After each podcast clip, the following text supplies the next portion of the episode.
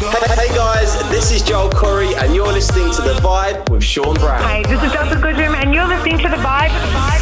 If you do need a rapper on enough, I've got it down pat. Uh, it's, that's a banger of a song too. And uh, anytime you need I know someone, where to find you, and I know how insanely talented you are. So, yeah. The best interviews from your favorite artists Hey, what's going on? This is Illy, and you're on the vibe with my man Sean Brown. From all around the world. What's up? This is Amy Shaw. Guys, this is Rob Thomas. The Vibe. doing something I did not think I'd be doing today. I'm having a beer with Yungblud. Yeah, yeah, it's gonna be, it's gonna be sick. Oh, sorry, bro, it's gonna be sick. that's all right. This is The Vibe with Sean Brown. I've got to say, this chat is pretty surreal because this person is an icon. She's a chart topping, award winning singer songwriter and a veteran to the music industry. She's actually the youngest artist to ever debut at number one with her single Leave, Get Out. And sadly, back in 2006, her career got put on hold for 10 years. But now she is back and better than ever with a brand new single. It's called Creature of Habit. Ladies and gentlemen, it is my absolute pleasure to introduce to you. JoJo.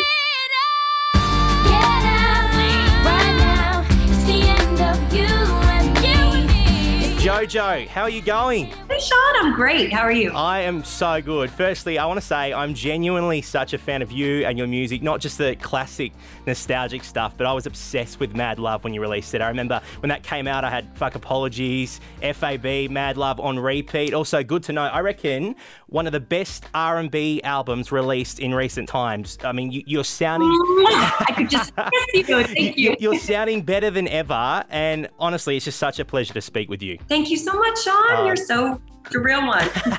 Now, I want to focus on the new music, but for those listening who haven't really followed and unaware, do you just want to give us a brief description in your own words of why we didn't hear from you for 10 years? yeah, I put out my first single and album when I was 13 and was signed to a record label that over time they became defunct. So they no longer were able to put out music in the traditional way. And uh, I just kind of fell victim to industry politics that were going on. And it's not that exciting of a story. It just sucks that I got tangled in in, in, in that situation and I had to take legal action to be able to release music in a mainstream way again or just uh, officially because I didn't own my voice. I signed a contract that was ratified, you know, with a um, in, in a New York court and everything, Mm. and it was really hard to to break out of it. It's it's so it's so crazy. And if people do want to hear your story, I mean, you've done a few interviews online. I encourage people to listen because it's a real roller coaster, but it's also a story uh, where you've come out so strong, and it is really inspiring. So you're amazing. Yeah. We love you. there's there's a really cool YouTube video about it that I think was done by Uproxx. They do a good Mm. job of like simply explaining it Yeah. because it's confusing even to to me as to you know it, Yep. business stuff is not sexy. No, no. That that's the one I watched, and yeah, I encourage people to watch it because it is a crazy story. Uh, but firstly, you started your own record label. Uh, tell me about that.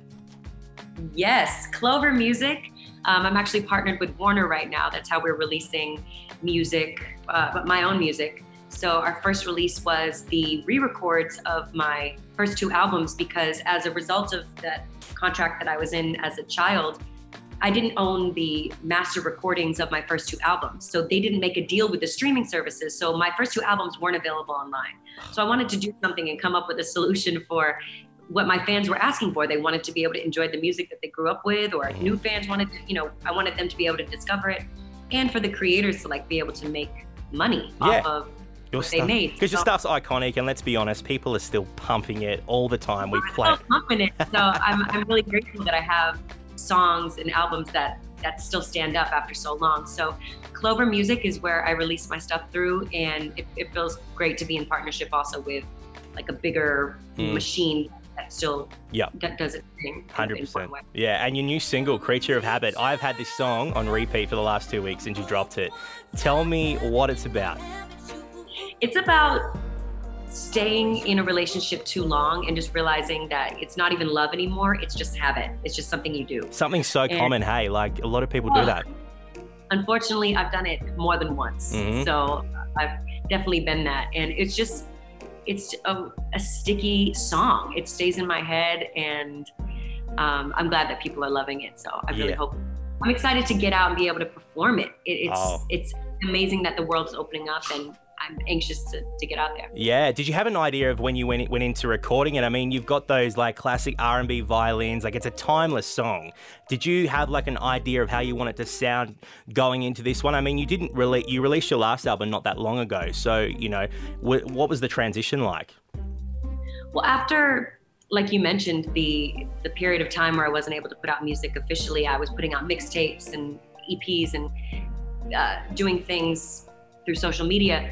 But now that I'm able to, now that I own my voice and I'm able to put out music, I just really didn't want to take a break. So after my latest album, Good to Know, I was ready to put out something pretty soon after. And So Creature soon. Habit is coming off of a show I just did in America called The Masked Singer, Mm. where I had a lot of eyes on me and people able to hear my voice that maybe haven't checked for me in a long time. Yeah. It was a cool reproduction, and I wanted there to be a song on the other side. Of And you came second as well, didn't you? I did. Nick Lachey beat me. How the hell did Nick Lachey beat you? I mean, he's talented, but come on, JoJo's voice. no, but he did. So I mean, it's really okay. It's it's really funny that I feel like my friends and family are up in arms, but it is really cool because I got to sing the same number of songs that he did, Yeah. and I got exactly out of it what I wanted to. So good, that's amazing. Hey, new era. I mean, you've cut the hair off. Uh, what what can we expect other than the, the, the new hair?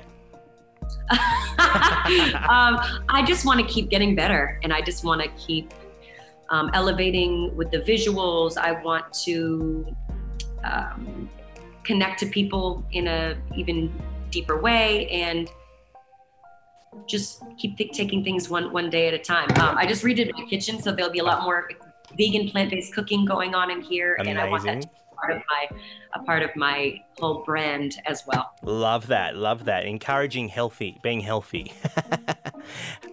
I think, it's game changing to, to eat more vegetables and fruit. I just feel much better. Ah. Yeah, so hundred percent. That's awesome. Love that. Hey, uh, good to know the anniversary performance. I just want to say that was so good. I imagine. It, it- yeah, I watched. I watched the full thing. Um, I imagine that like that must have felt so good being able to perform live and a, a new project that you've done as well.